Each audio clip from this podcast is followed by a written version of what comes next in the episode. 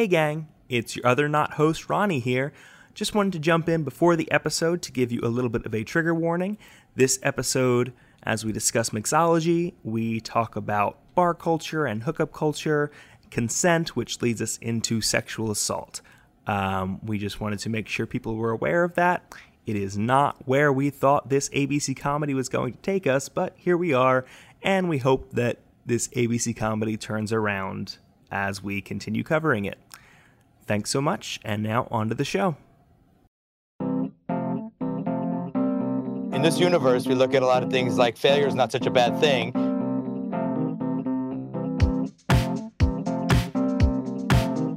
If you're not failing, you maybe you're not trying hard enough. Welcome to Ending Pending. I'm your host, Andy. I'm laden with misogyny, and I'm Evan. I'm a British chap named Ron, and I'm Ronnie. If you can tell from that introduction, Ending Pending is a podcast where we cover television shows that have only lasted for a single season. We are currently covering Mixology from ABC. ABC, right? Yeah, the yeah. American got the- Broadcasting Corporation. Yeah. Yeah. And uh, it's a show about drinking and misogyny. But before we before we get into that, uh, we have a trademarked thing where Andy does like a bit that I've prepared. TM TM. Do not steal. The original character, um, This is my OC, Andy.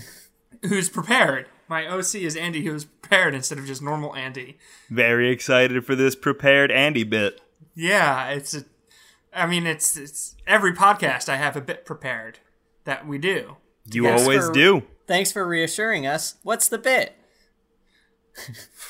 You know what I like most about you, Andy, is that you always have a bit prepared, and you never need someone to just ramble on saying random things to help you vamp in order to, you know, come up with stuff. You just you just have it on the spot. I take I, I I take my responsibilities very seriously. Very seriously. Can you Do you need me to go on about how seriously you take them, or Can, or can you imagine if you like edited the podcast with the same intensity that I prepare my bits with? oh, I it would it would be it, it would be in the Library of Congress. It would be that pristine. Let me tell you about the Library I've of got, Congress. I've got I a, guess. I've got a, I've got a bit. If you'll let me, uh, if you'll let me That was- interrupt your duties, and you'll just put your bit on a shelf until next time. Until your well, next Ah. week. your well prepared bit that you certainly Oh, planned goodness. and and uh, and spent a lot of time on. Yeah. Um, so if you were a fuck boy, what would your what?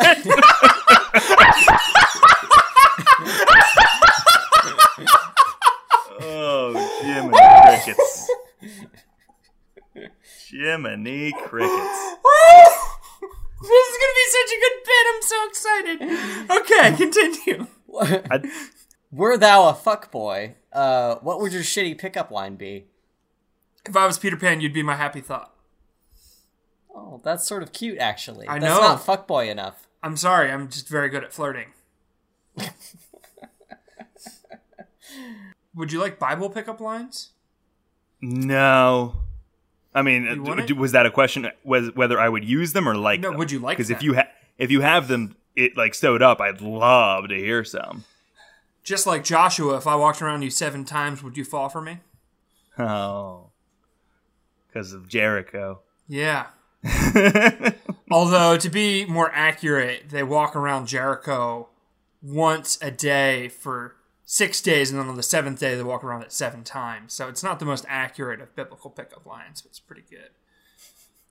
I, you- I would probably do something like, "Are you a Dementor?" Because I want my happiness drained out of me, and I would love to just feel despair all the time.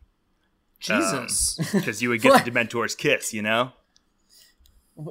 It's a double because, like, if if I'm talking to a girl and and she's like, "What?" I'm like, "Oh, you don't know Harry Potter, clearly." Uh, bye bye. I don't I don't need this in my life. So if she isn't a nerd, it's uh, a warning signal. If she is Right. a nerd, then it's just a regular terrible pickup line. Right. But I think it would get a giggle.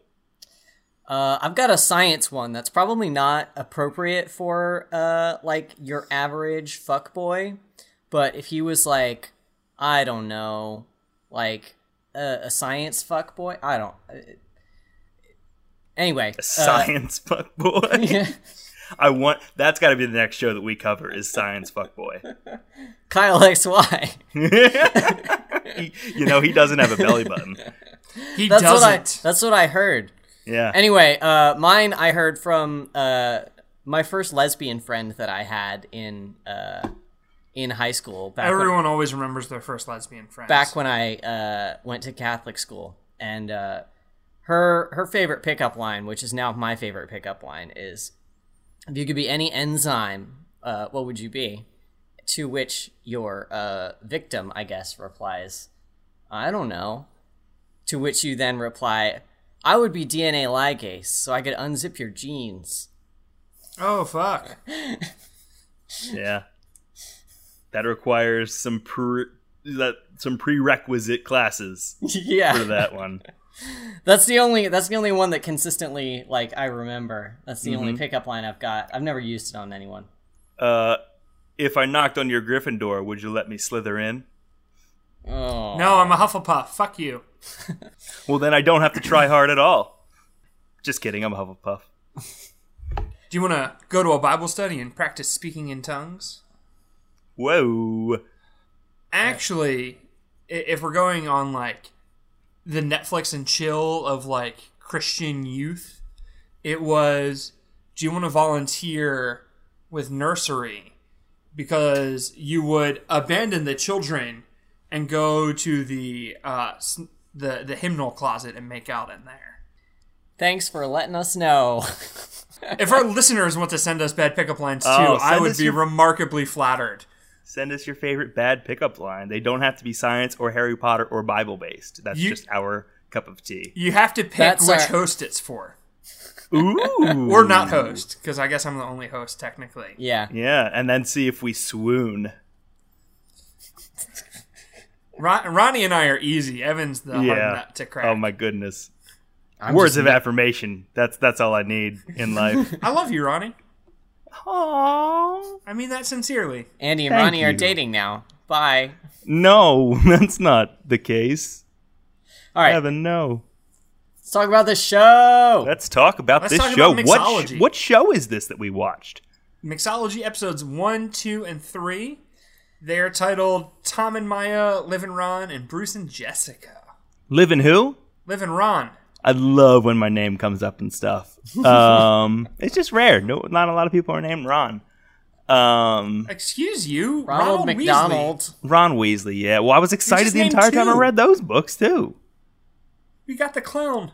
It's a pretty common Well, name. yeah. Goodness. Um, Anyway, Yeah. so- So, Evan, what, what, what, what's what's going on in these three episodes of mixology? Right. So the the premise of this show is that it is taking the concept of uh like a bottle episode and applying it to an entire show because the entire show over the course of what's it 12 or 13 episodes takes place in one bar on one night uh following sort of the same people as they talk and just do stuff and whatever. In episode one, there's this guy Tom and his fiancee Laura broke up with him in a douchey way, and his friends Cal and Bruce took him to a bar to cheer him up by getting him laid because that's what I guess people do when they're sad. I don't know. Uh, he goes and like flirts with a woman at their urging. Uh, her name's Maya. She's kind of a terrible person with a lot of internalized misogyny, and she's like, "Haha, you suck. You're a sad little whiny boy and not a real man."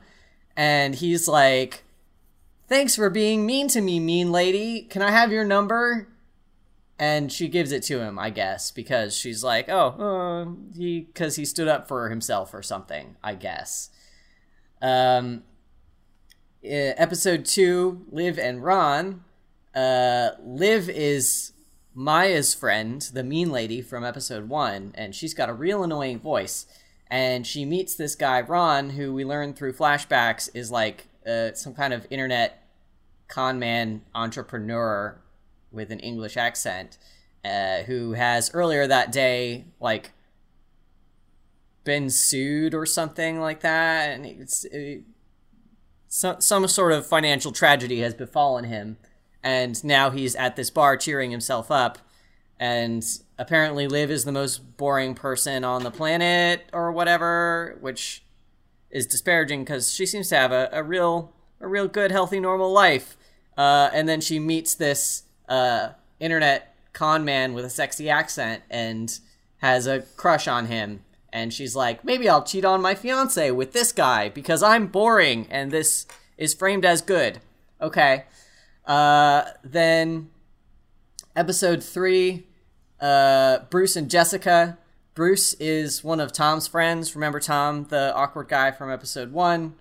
Uh, Bruce is uh, kind of a shitty person and like he's hitting on this woman named Jessica, who's like a single mom, and she's actually the only character that I really like so far because she's like, he he like comes up to her and says some dumb thing about like I'm gonna do the sex on you and it's gonna be great and you're gonna like it, and she's like, actually go fuck yourself, um, cause you're sad and you're like you're she she calls him sad for all the wrong reasons actually. But anyway she's just like please go away. Uh, and then he like keeps hitting on her and then says something endearing and then she's like not as mad at him and says she like might sleep with him if he was like the last person on earth or something like that uh, and we get some flashbacks about bruce's childhood uh, that are supposed to explain why he's a womanizer or whatever. So yeah, that's what happens in the first three episodes. Mm-hmm. Mm-hmm. I don't even know if he's a womanizer because we haven't seen him score at all, and it's implied that he's like not actually as good as he pretends to be. I think he's just like why he's a misogynist. Yeah. There's lots of issues going on here. Yeah, maybe, there's- maybe not totally like you know irredeemable. Um, Andy, Yeah. did these first three episodes of ABC's Mixology work for you? I don't think I've ever been torn so badly on an ending pending show before about whether a show worked or not. Uh, I picked this show because I remembered the premise being interesting that it all took place in one bar in one night. Like, that's a really cool idea.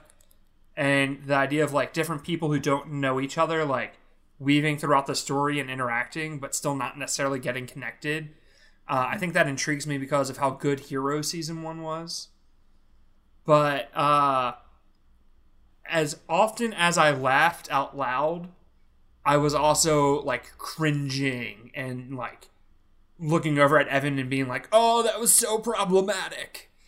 Uh, so I think if only because of the rampant sexism, I have to say it's not working, despite there being like a few jokes that land really well and a few moments where the show like is almost trying to have a commentary that's more woke, but yeah, I don't know. I don't. eh, eh, it's not working.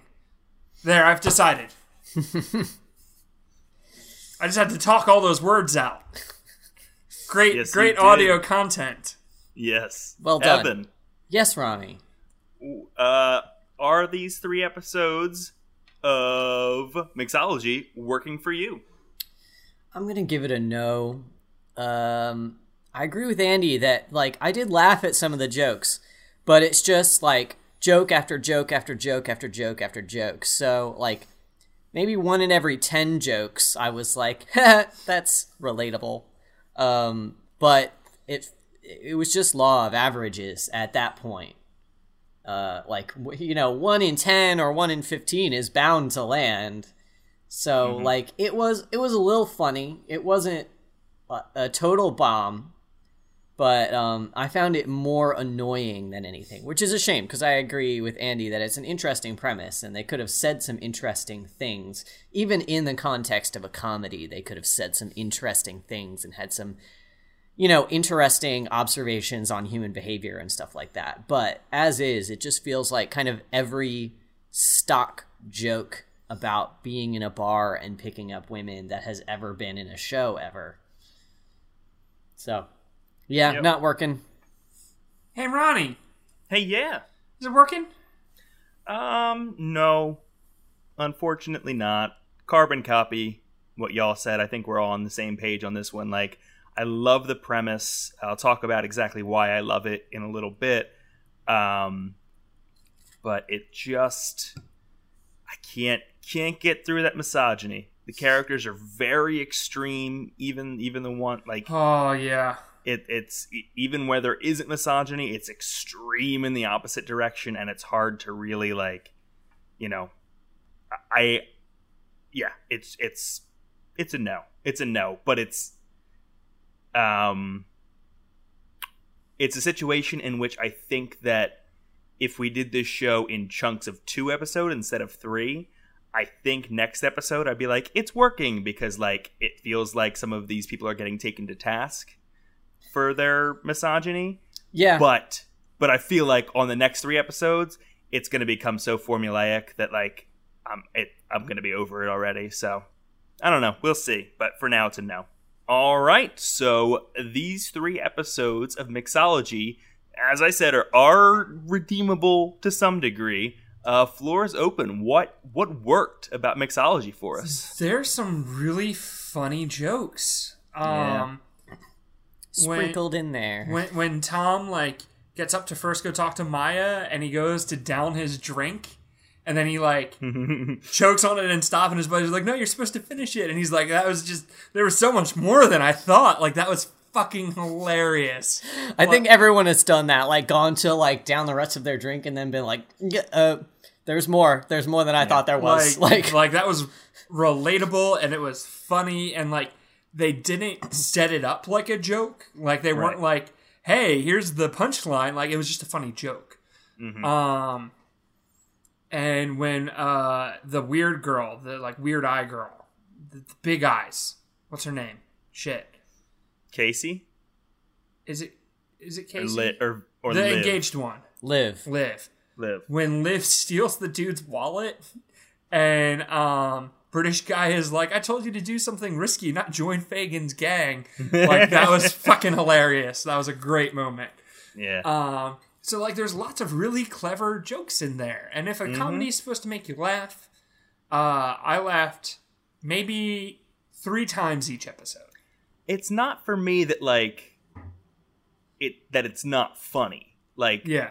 because like for most comedies that i enjoy you know even like i'm just like kind of like huh or like oh that was funny it's not that like the jokes aren't funny it's that the jokes that aren't funny aren't funny because they are hugely awful. problematic Well, yeah, we're gonna get there. We're gonna We'll get there. Yeah. but that, i just wanted to say that like it's not like like a, it, it is like a like a four jokes a page comedy and and some of those are landing and it's not that like oh it's just unfunny it's funny it's just like eh.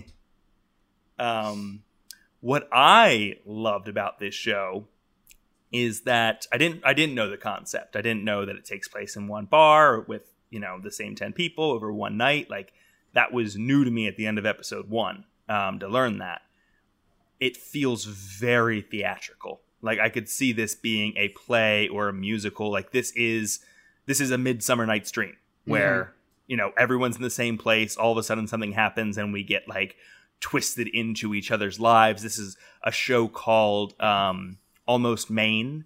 Um, is is a play that was on Broadway for a while where it's just a bunch of people in this very very small town over one night just doing these little vignette scenes as to how kind of their lives interact with themselves and the town and they're looking for love and, and loss and what that means and, and it feels very akin to that and Yeah. I'm I'm excited like that's the thing I I it's not working but I'm excited to watch more episodes because I want to see where this goes I want to see you know this this tangled web of lives and, and where it leads um Can I you? just Sorry, yeah, go ahead.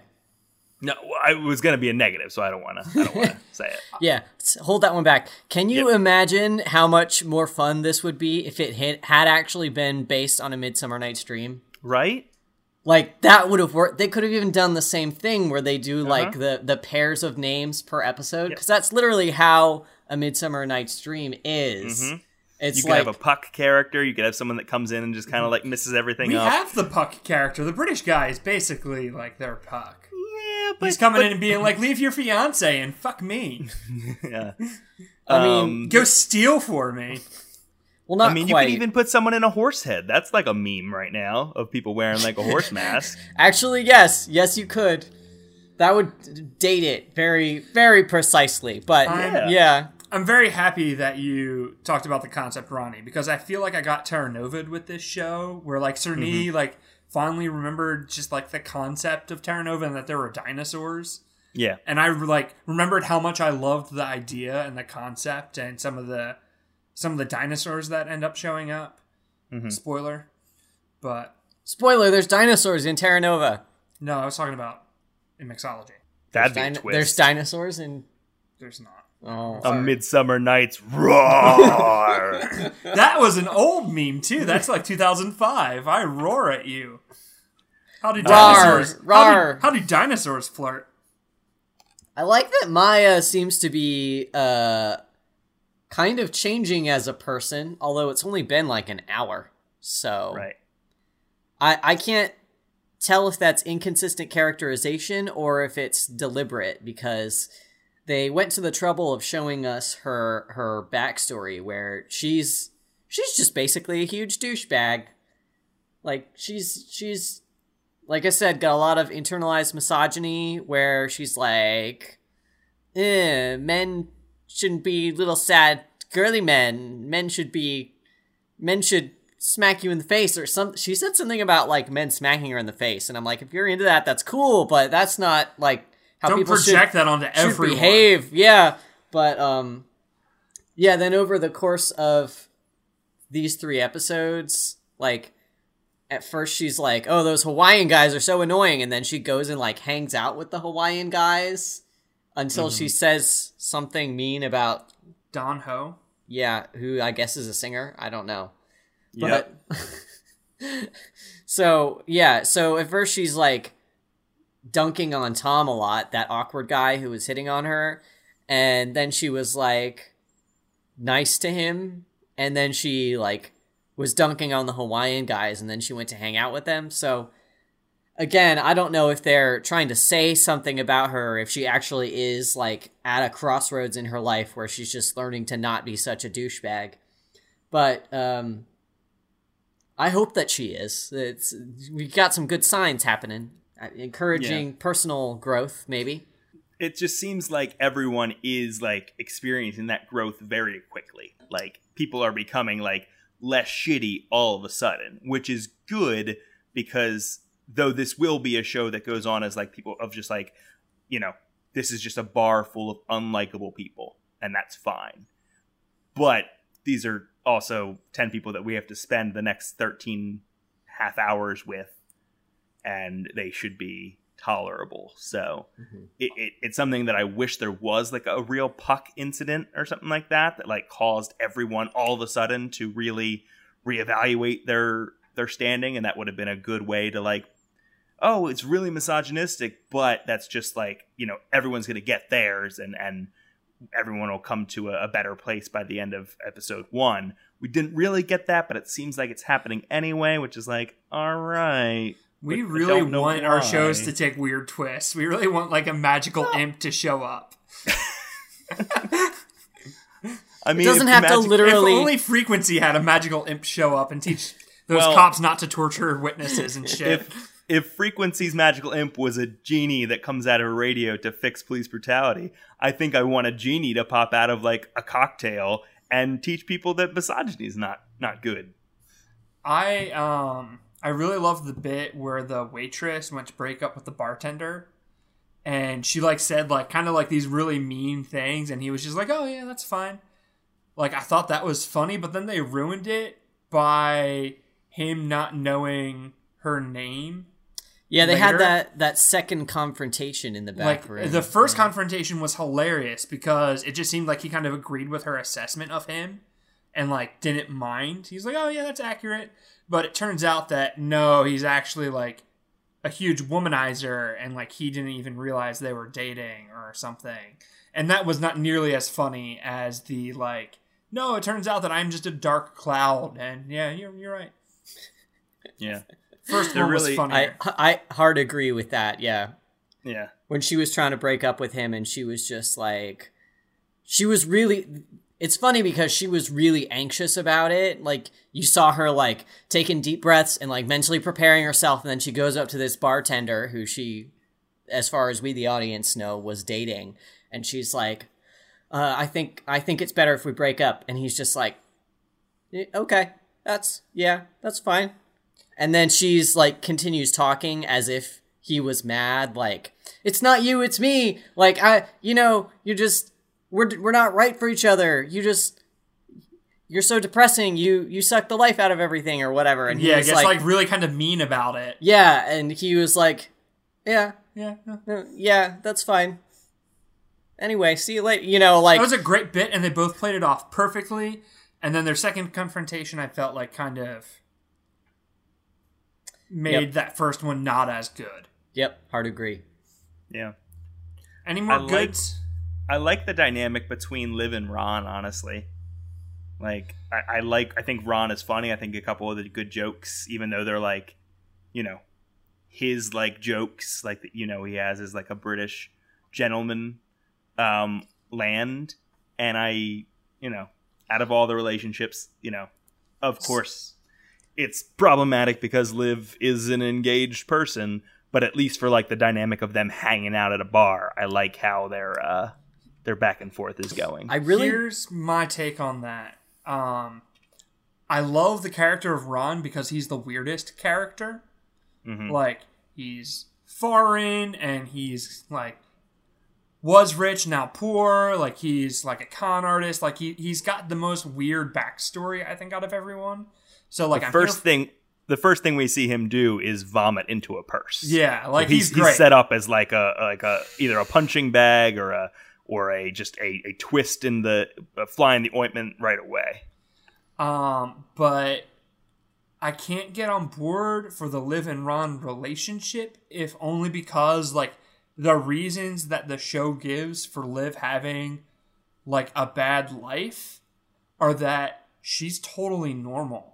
Like I would fucking love to like come home from work every day, put on my jammies and like make dinner with my spouse and then watch bad TV. Like that's literally what Evan and I do like every single day when we're not LARPing. it's great Yeah, it's the best. Right. So like the show's like, look at how normal and boring she is. Like she's and I'm like, no, that's a great life. Like, Yeah. there's no reason for her to have like anxiety about that shit. We do see that through the point of view of Maya, who we know is a terrible person and and is Maya's Yeah. urging. And so it's it's kind of like the show is saying it through Maya. I think Hopefully that will, that will be a thing that like Maya will have a come up. I and- think and- and whoever's have giving the narration though is like per episode is supposed to be like right, and, and that was Bruce's narration, not Maya's. Mm. When Bruce like narrates her backstory, it's like Mm, look at how boring and normal she is. Yeah. So like I I, I- I never want to like root for cheating. No, no, you know. Like if if her fiance was like genuinely shitty, Mhm. then I'd be all over cheering for her and Ron. But it just seems that like Ron's a criminal and her fiance is lame. And we see that relationship through Liv's eyes, so we could eventually see that like through someone else's eyes of like, oh, he's actually super controlling, and she doesn't want to do these things, but like he demands it, and and such and such and whatever. You're talking like, about the fiance or Ron? fiance? Okay, like yeah. I, I, I, you know, I almost want that to happen because I do like this dynamic. Um, Her stealing But- the wallet was fucking hilarious. yes, so that far. was so good. even before that, she's like. We should do something crazy, and and Ron's like, kill yeah, a like, "We should- drifter." Let's kill a drifter, and she keeps coming back to with, it. with, Like, like wild ideas. I'm just kidding. I'm just kidding. I'm not kidding. I do feel like the narration is meant to be fairly objective. Uh, I mean, of course, we don't know that for sure, but that was Bruce narrating Liv's life, even though Bruce had never met Liv, and also he like that was his voice, and he's also for each character that he introduces. He's been like describing the circumstances of how and when they were born, and the circumstances of their uh, childhood, and like their elementary school teachers and stuff like that. Is it always Bruce who's the narrator? For the first several, it is, and then in episode three, Maya takes over as the narrator. Okay. because it's Yeah, I- Bruce's backstory. Right. I, I remember thinking about it being a, a woman narrating some of it. So Yeah, uh, it was. Um, yeah, it's because episode three is about Bruce, and so Maya took Gotcha. over narrating for Bruce and Jessica. Mhm. But before that, Tom and Maya were introduced by Bruce, and Liv and Ron were both introduced by Bruce, and now we've switched to Maya introducing them. But it seems fairly arbitrary, like the introductions, uh, and they do seem to be like fairly straightforward. So uh, I I do have a feeling that we're we're meant to take that at face value that like Liv's relationship is perfect except that it's boring or whatever. So yeah. I don't know. I, I could be wrong, but that's how I'm I'm reading it Yeah. based on the the context clues that I'm getting. My last positive, I just love a show in a bar.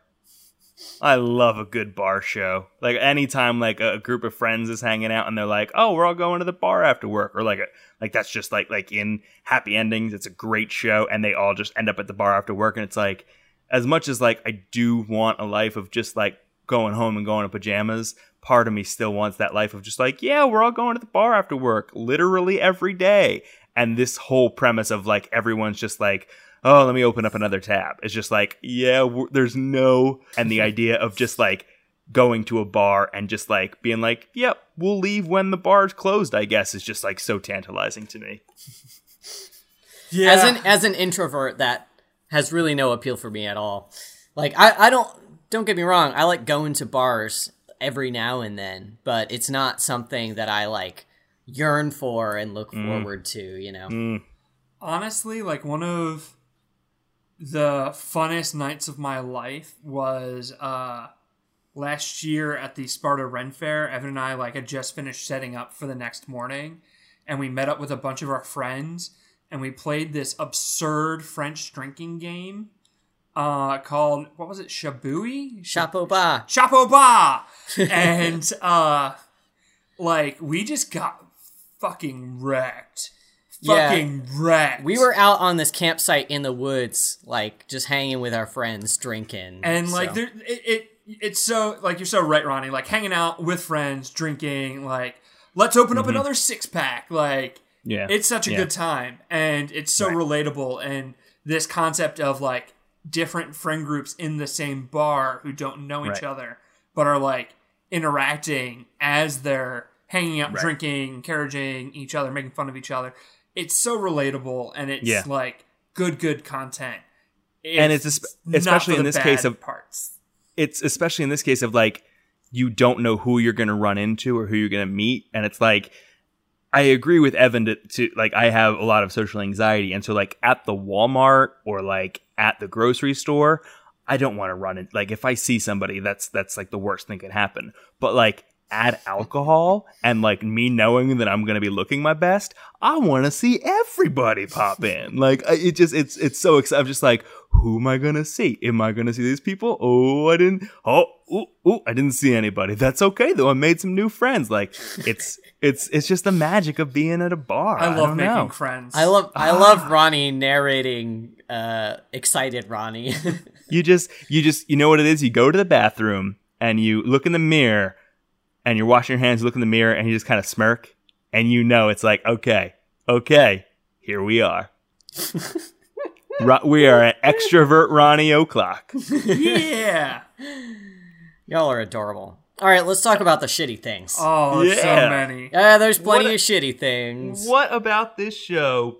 These three episodes in mixology just did not work for us.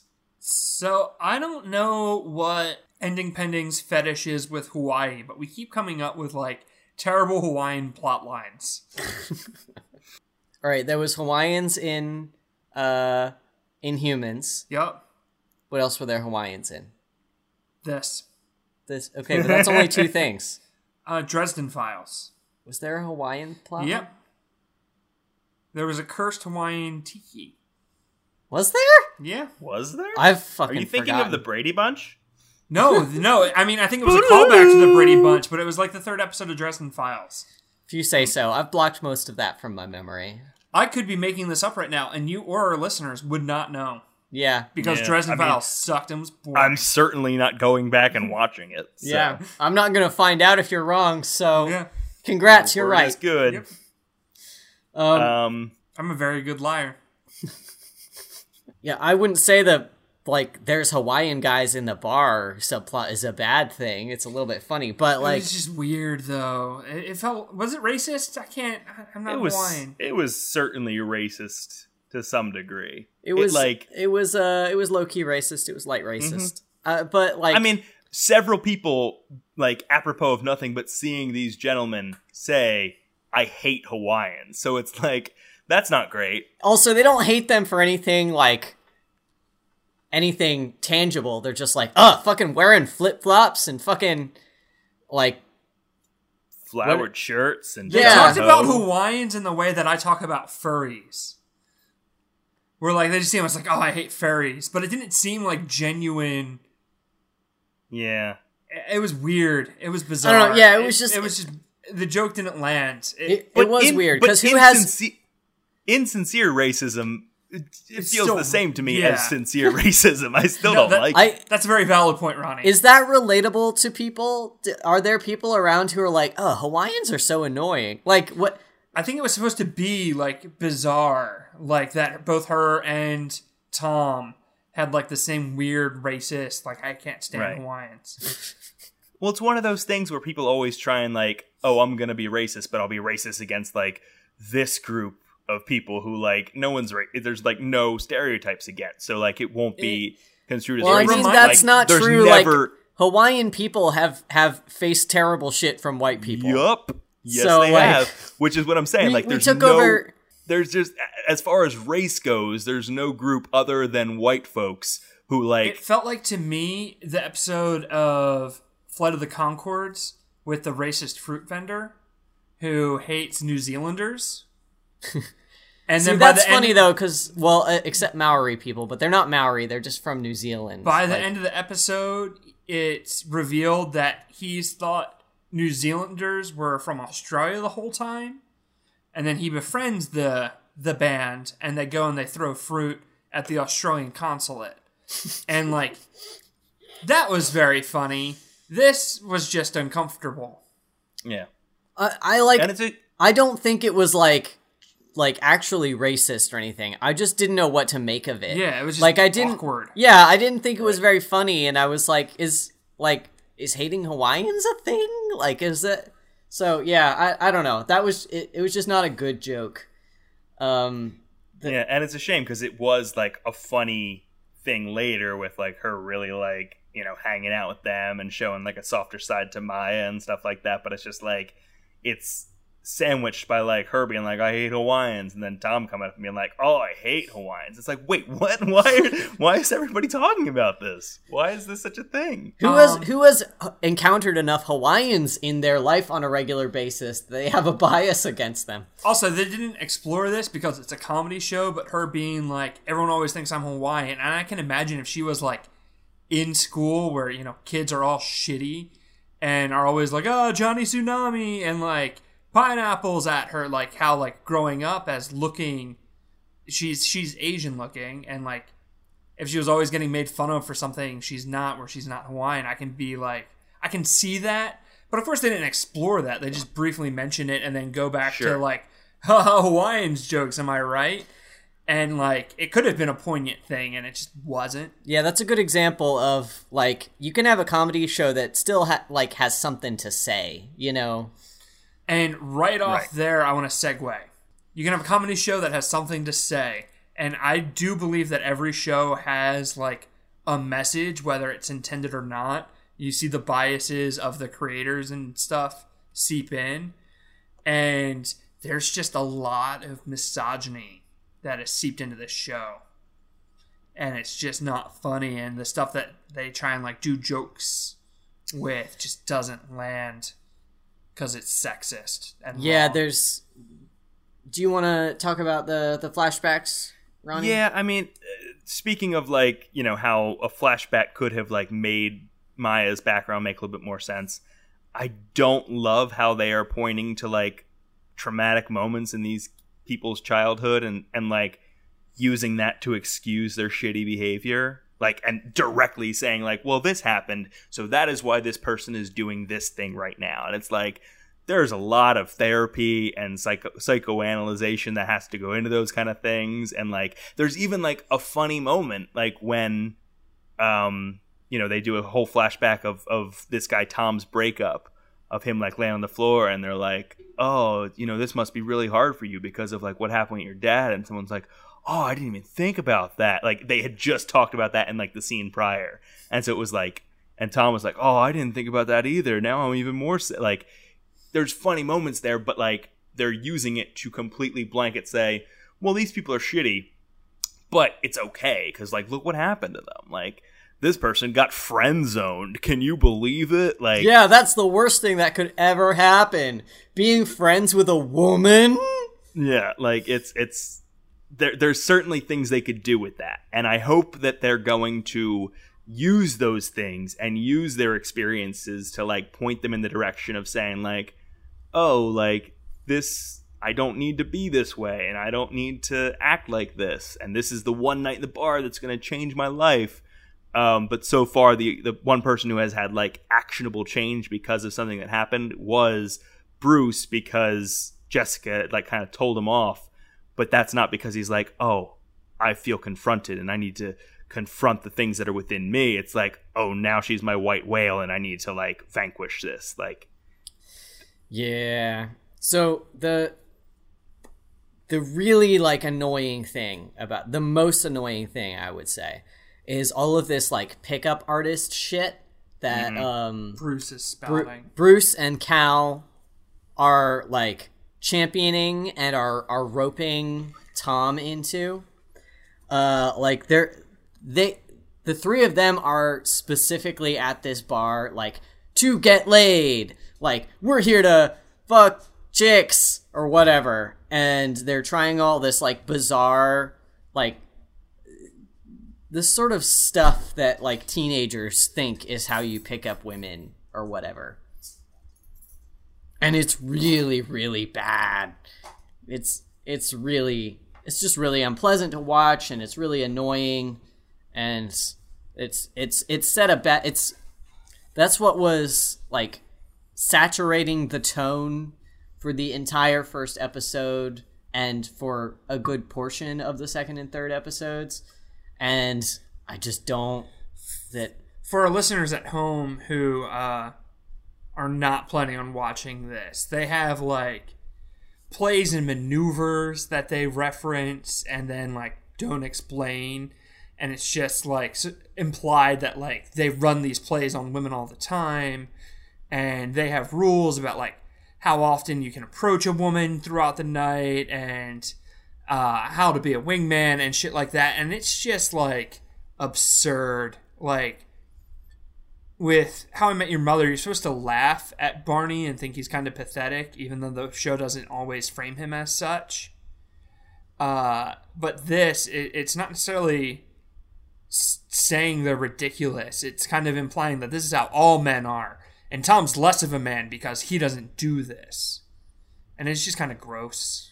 Yeah Yeah. also the things that i found relatable about tom i don't think i was supposed to find relatable i think i was supposed to be laughing at him and not with him Tom exhibits like that other extreme of just like it, it's it's cringy in the opposite way of like, well, that's not also not how you talk to humans. Like oh, even Yeah. if you have like these experiences, and even if you have in, intense social anxiety, like there are things that you say and things that you don't say, and like Tom just is is is oh completely unaware of of why he's like even if you say the things you say he has no reason as to think like oh that probably wasn't right he's just kind of like glumping along his merry way and Shout- it's just like Shout out to him saying neat when Maya said he could sit down. yes. That was fucking gold. that was neat and then says under his breath this is gonna go well it's just like it's funny but it's just like people don't do this I- I'm with you, Evan. Like there were a lot of things where I, I felt, you know, I related with Tom about stuff, and maybe I'm coming at this from a perspective of you know several years down the line from Tom and like having grown and stuff like that. And, and, and maybe I'm cringing so much because I'm seeing a bit of myself in Tom. Like, Jet, like Tom at a bar, as I just said, like that's my go-to. I'm not running plays and trying to like, oh, figure out the best way to use my wingman. It's like I'm just there having fun, talking about wedges. Well- I'm talking about fun shoes with with with people, and like that's that's just like the go-to. I don't fucking think actual adults, like real life adults, go to bars and act like that. Like if I'm at the bar with my friends, I'm there to fucking hang out with my friends and like have a good time. I'm not there like to run mm. plays and score mad poon or what like whatever the fuck these people are saying. I mean, all I'll say that is that like straights are the worst. Straight dudes are bad. Like I do think that that probably does happen I'm gonna a fair amount I'm nowadays, give- I'm- especially in like like bars in like New York and Miami and like some of those more like really intense club places. I'm gonna give straight dudes credit. Uh, I'm sure that this happens. I don't think it's as common as bar shows are making it out to Sure. be. Cal and Bruce scoring mad pussy, getting their dicks wet. Yeah, It's like just like absurd. like I said, it's it's just sort of like they put every like bar trope from the last five or six years or so in a can and just shook it around and dumped it out, and they were like, "Aha, yes, a show." Like the the uh, pickup artist dudes, the wingman thing, the uh, sort of high powered like lady who's a jerk, who's too good for you, the um the single parent, the single mom who like is kind of insecure, uh like She feels like the only human. Her and I- Cal are the two closest to being actual people, I feel like. And even Cal, it's just because he hasn't like been as bad as Bruce. Like he's always next to Bruce, so he looks more human. yeah. But yeah, it's it's like uh boring girl. Liv is definitely a trope that like my life is boring. I need to do something exciting. I need to go out and have like live my life. It- That's a trope. Like they're all like the embodiment of sort of like young people bar tropes, I guess. Yeah. Young people bar tropes could be the sequel to Darktown Boy Kisser. Those darned youths and their These street youths. those taverns that the youths hang out in. Ronnie, are you drinking right now? Nope. Oh wow, okay, you're doing mixology sober. Yeah, I'm doing it sober. I thought about like bringing a bartender, like trying to find a bartender friend to have on as a guest. But this show has surprisingly little to do with actual bars and just like uses that as like a space. Yeah, Um, although it would be interesting to get a bartender uh like to give us an insight on The like social aspects. Yeah, it. like how many dudes are actually there doing pickup artist shit. Like Yeah. how, you know, how many girls are there like trying to find some adventure or whatever? Uh, like does this know- actually happen? I want to know who in like the Me Too era is still like sending bars across like the room to people, like or sending drinks across the room to girls. Like, I have to imagine if you're a girl, you you just I'm not drinking that. Like, I'm not drinking. Like, I don't care if it's coming from the bartender or not. Like, I'm not drinking a, a drink that I did not purchase. Yeah. Um I don't know. I wonder if that's like still a thing, or if it's again just like a weird trope.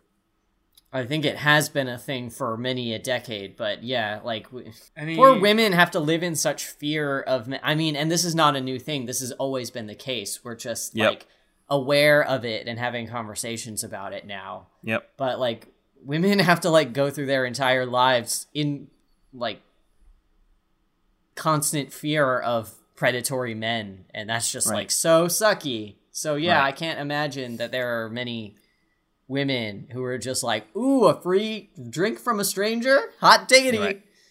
and not to equate these two things at all, but this show also presents like a very clear idea of masculinity and what that means, and like what is like ex- like oh you you you only got one number, you need to get like five numbers, like to be even be a man. Like you're not being a man right now. You're you're like it presents a lot of ideas that are like, well, if I don't meet these criteria of being a womanizer, of, you know, just conquering this bar and making sure everyone knows that I'm very virile, like I'm not actually a man. And that's a bad message for for young dudes. There's Like, also I- a I- conversation to be had about if a woman would say no to you sober, and then you manipulate you manipulate her into getting drunk, and then Mhm. she says yes.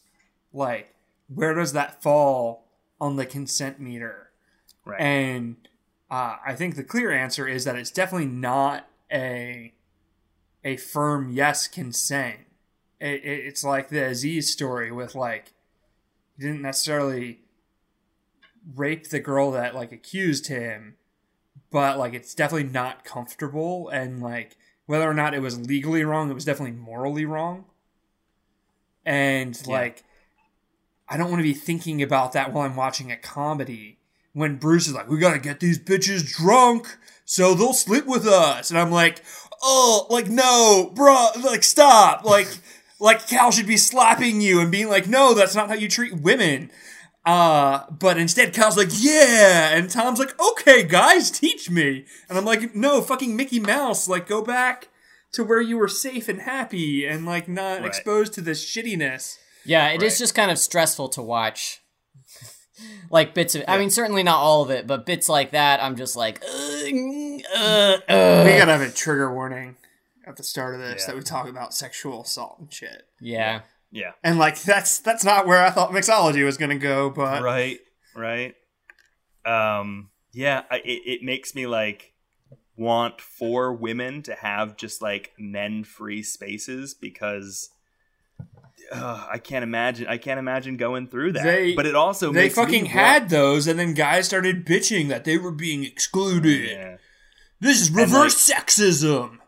it it makes me want like it, it, this defeats the purpose, but it makes me want to be a part of those men free spaces because like going to bars and just having conversations and making friends is like that's that's what is fun about this. Like the fact that there are like predatory men out there who make it like so much worse is just like like you ruin everything. Why, men? Hmm. Now that we've dug ourselves into this hole of like despair about society and I stuff. know. well, that's the thing. It's not all mixology's fault. that no, it's not. No, it's existing. it's certainly like it's not mixology's fault that like men are terrible. It's Mm-hmm. just not uh it's not doing anything to have it's not having a conversation about how men are terrible. It's, It's- just accepting it as like it's just taking it for granted. Like, oh, men are Right. terrible. It's clear that mixology was made with the mindset that that behavior is not only okay, but it's expected. And that's what's so shitty is that like that idea, that pervasive idea that like men are predatory and that's not only okay, but like kind of celebrated Right. is like the mindset behind this show, and that's really gross. hey, guess what, guys? Guess guess what gender of person wrote the first three episodes? A dude. Yeah, it was dudes. It was all all all three of them were dudes. Uh, And- and- that's and- all and three right, all four writers and all three directors. I have to imagine. Yeah, definitely. Mm-hmm. I don't know. I'm I'm depressed about society now. Thanks for listening to our podcast. Thanks for listening to our comedy podcast. yeah. Game any- for the goofs. yeah. Anyway, just like just to reiterate, like all this sort of stuff we've gotten into again is not like it's not like the direct fault of the existence of mixology or whatever. Like we're getting a little far afield in terms of like critiquing society and stuff. The only thing I would say is like mixology had an opportunity to kind of touch on this and maybe dismantle some of these uh some of these things and maybe get a little deeper in in these characters' hmm motivations in a in a meaningful way and even even in a comedic way they still certainly could have could have gone a little a little further and bucked a few more expectations uh, I love this concept. I love you know the the weaving in and out of people's lives and figuring out how these relationships bud and stuff like that. I, I'm hoping that this show makes a real heel turn and we're like, oh my goodness, can you believe how progressive mixology is all of a sudden?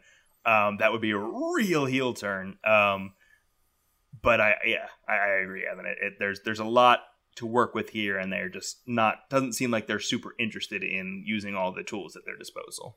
yeah Fingers crossed, though. yeah Yeah, hoping it gets better i believe Um, How do we feel about the actors, real quick?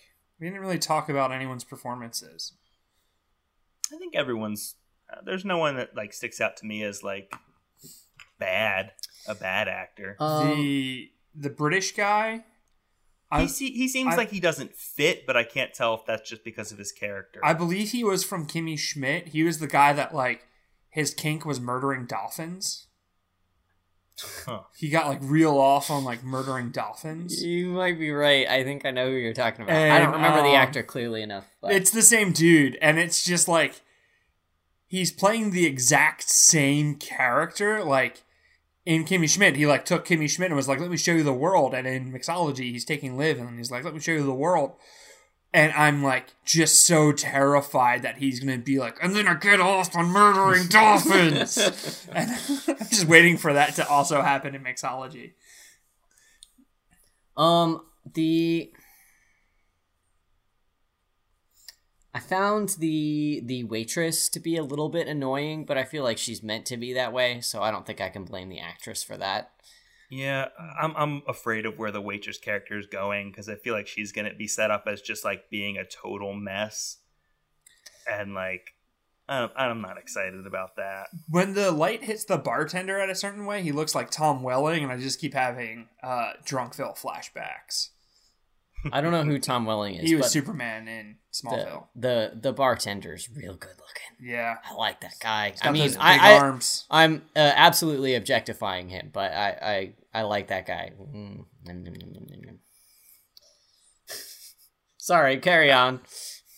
Um, yeah, I, I, the, the Everyone's the fine. waitresses, Yeah, I, I, I, I'm interested to see how they deal with their character shifts because that's what's really gonna. I mean, anyone can play, not anyone. It's easier to play like the extremes that they're playing now. It's tougher to have some real depth and and conflict within their own character, and I'm excited to see how that pans out. I hope it pans out. Turn it around for me, mixology. How normal is it for straight brothers to have like a threesome makeout sesh with their younger brother's best friend? Not very No. frequent. Can't that that I mean has not happened in my experience. Yeah, I've never heard of that happening either.